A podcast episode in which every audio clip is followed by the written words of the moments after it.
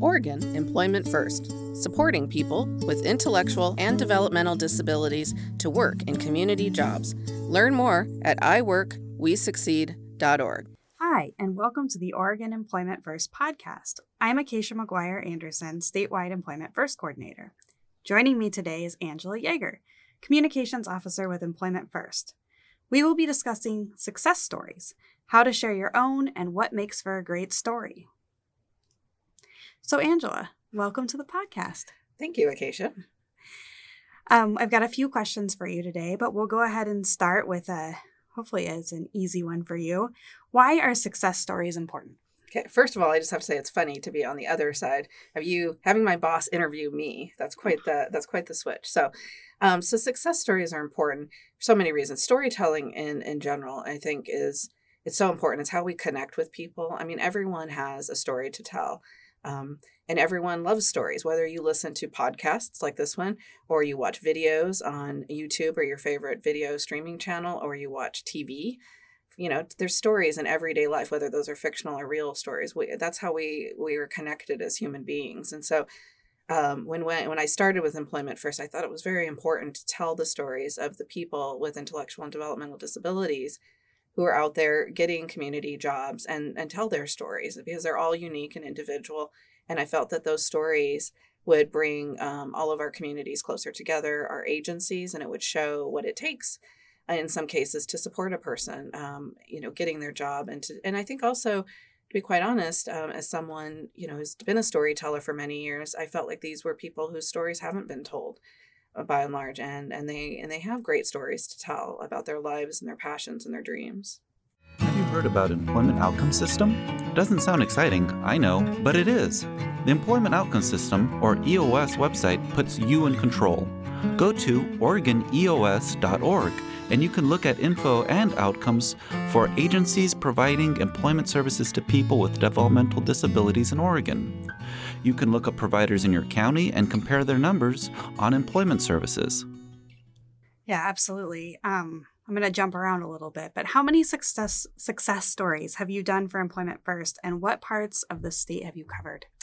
So I was just counting on our website today on iworkwesucceed.org, which is our website. Um, we have all of our success stories on that website, and uh, there's more than um, 56 stories on the website currently. However, there are 14 more that I just came out uh, from Central Oregon and Eastern Oregon reporting on that are not on the website yet because I haven't written them all up yet. So we'll have about 14 more at that point. So we're at 70 plus at this point. And uh, at this point, I think I've been almost to every part of the state. I haven't been to every county. I actually have a little map of Oregon and I've been checking off which counties I've done stories in, and I'm I'm missing maybe about um, eight counties at this point that I haven't been to, but that's still pretty good. So uh, just recently, for instance, I went to Ontario, Oregon, so that was my first time out there to do some stories. So I've been out to Ontario in a uh, different time zone. In a different time zone, which took me a little bit to get used to, and I, I've been out to Southern Oregon. I've been to the coast. I've been out to Brookings and um, and Gold Beach, so the far southern Oregon coast. So my travels have taken me all over Oregon, and that's been really exciting for me to be able to see the you know the wide variety of stories that people all across Oregon have to tell. When you're working on these stories, can you tell us a little bit about the parameters for it or how you structure, you know, what's the start, what's the end? How do you find a story? Sure. Yeah, we get a lot of requests for uh, for me to come out to do success stories, which is which is exciting and great. Um, but there is only you know one of me, and there's only so many resources. And while I would love to do stories about every single success we've had, um, you know, our newest report says we have a thousand plus people in jobs now. So that would be a lot. That would be a lot to go out and do. So we, you know, we put some parameters around uh, the stories to make for for an official employment first success story. So parameters include uh, the person working at least 10 hours a week preferably 20 and of course the 20 is just to go with our you know preferred 20 hour a week policy um, that we have the you know the the the preferred amount to at least start the employment conversation is 20 hours and so we just like to highlight 20 hours whenever possible, but we realize that sometimes a great story might be someone working 10 or 12 hours a week. Uh, we also, I look for stories that just show diversity. So I, I don't want to do 10 stories in a row of the, you know, the person doing the same type of job. So I'm looking for different types of jobs that are a little unique or a little different.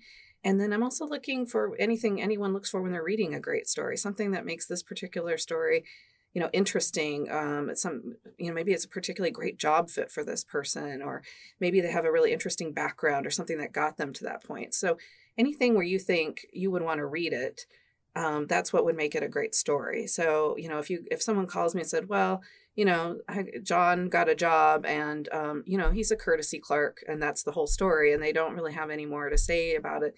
It's a little hard to imagine. There's John probably has a great story, but I need to hear a little bit more about what's going to make this a compelling story for our readers. And particularly to meet some of our goals. Right now, we're really focused, of course, um, on people who are leaving sheltered workshops for community employment as well as transition age students and then also people with more significant disabilities who are working so we can show maybe some of the supports in place um, whether that you know might be some adaptive technology or you know whatever it might be that help that person to be successful at work do you or someone in your family experience an intellectual or developmental disability and want to learn more about Oregon's employment services for people with disabilities? Tune in to the Oregon Employment First podcast on the first and third Tuesday of each month. Hear about employment success stories and learn from experts and people working in the field about what is happening in Oregon to support people with developmental disabilities to work in community jobs. Great. You mentioned that there's over a thousand people working in competitive integrated employment, which is exciting. Um, but we, of course, can't do all of those stories. So some of our provider organizations have done their own stories. Yeah. Um, what should people consider if they're doing their own stories? Are there tips um, for writing stories or taking photos that you would share?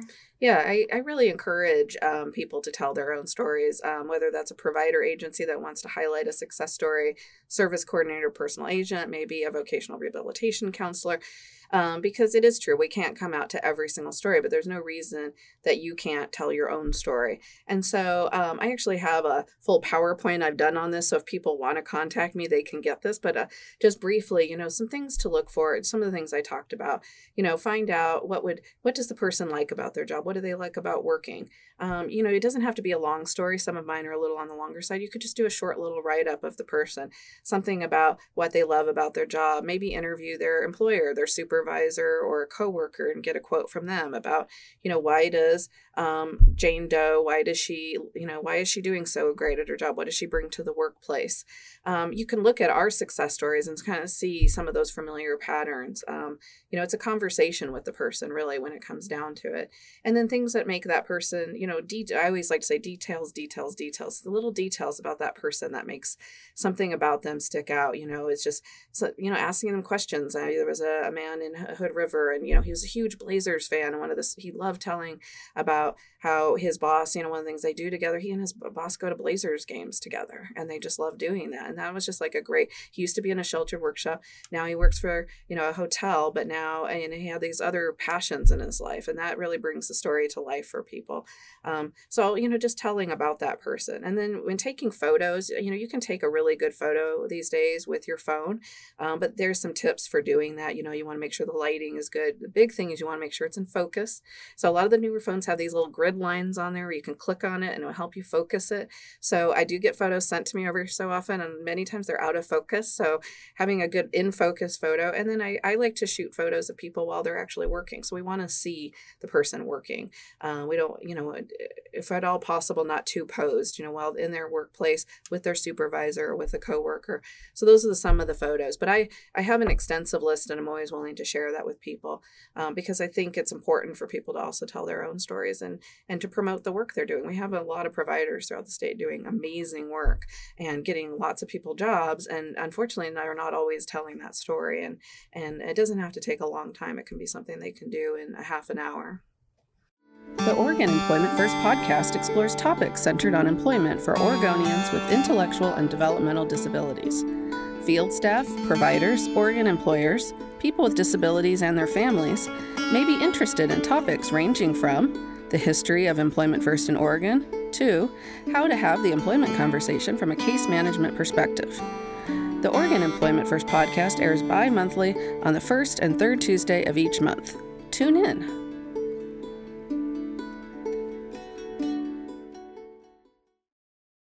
That's great. Um, I'm sure people would really appreciate that. It makes me think about the last photo I saw from one of the trips where there was a mirror in the background. People weren't paying attention to it, and you could see one of the interviewers I think, in the mirror. So right. Yeah. I think That's something I usually try to watch for, and we, we missed that one. But they're looking at things like mirrors, not shooting people, shooting the photo of the person with with the glass behind them because that's reflective. Mhm, mhm. Shooting people if they're outside, if they're facing the sun, they're going to be squinting, and then you're going to have a photo of a bunch of people with their eyes mostly closed.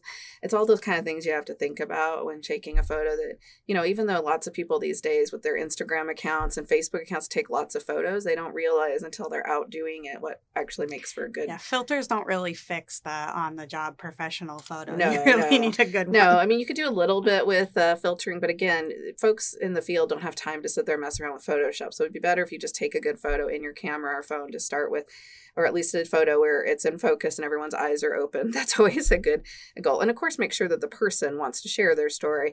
You know, we go out when we go out, we make sure ahead of time that the person and their team, and we also like to um, highlight the team as well. Um, you know, if there's a, a, a case manager or a vocational rehabilitation counselor, or a job coach, a job developer, someone in the person's team that's really been instrumental to them help, you know, getting that job or supporting them in that job.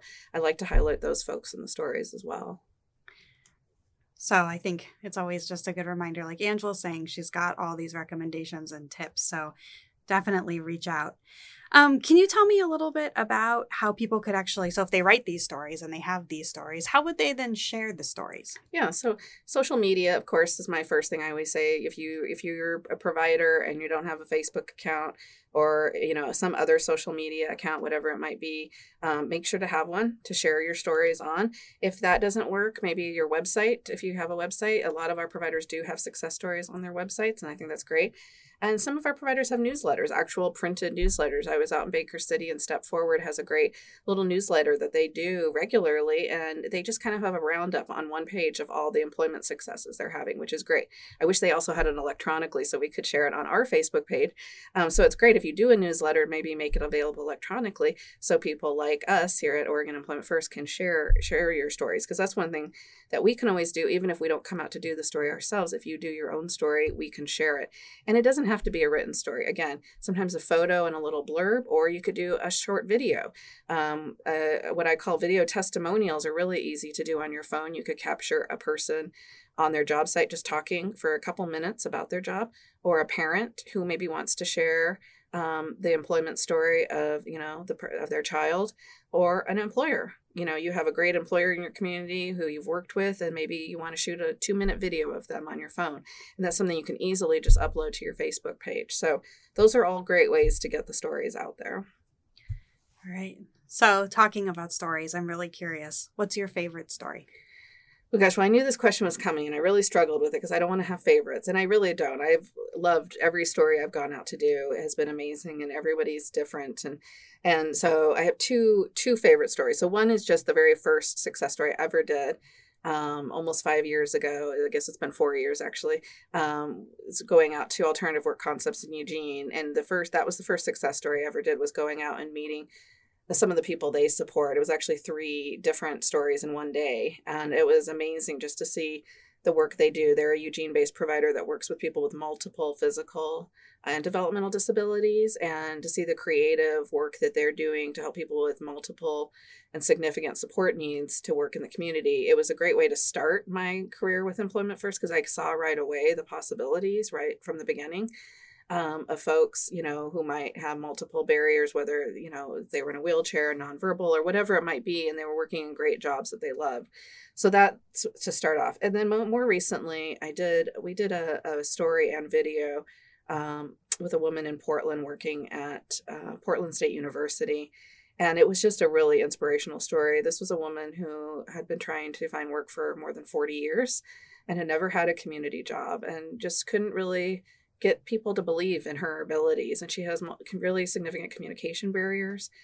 And you know she went to vocational rehabilitation and worked with them and um, really advocated for herself strongly and eventually got a job uh, at portland state university working in their lab where they're working with P- the um, des- uh, universal design lab where they're literally working on communication devices for people just like her. And the story was just inspiring in many ways. Um, she was an inspiring person because you can just see, you know, that she's maybe not always had the easiest life, but that she continued to persevere. And at age 62, she got her first community job and was just so proud and excited and happy. And I just, there was no way to not be inspired and feel good about the world a little bit when you met her. So I feel like that was probably one of my favorite stories that was the day when you come home from work and you think that was such an amazing story and I can't wait to share her story with everyone. So, and her story is on the homepage of our website. So I encourage people to check out her video because she's an amazing person and um, really shows you what's possible. Yeah, that video is one of my favorites too. And it ends with work and be happy, which yes. is just kind of speaks to her whole mantra. Right. That's all she ever wanted to do was work. And now she is, and she's very happy about it.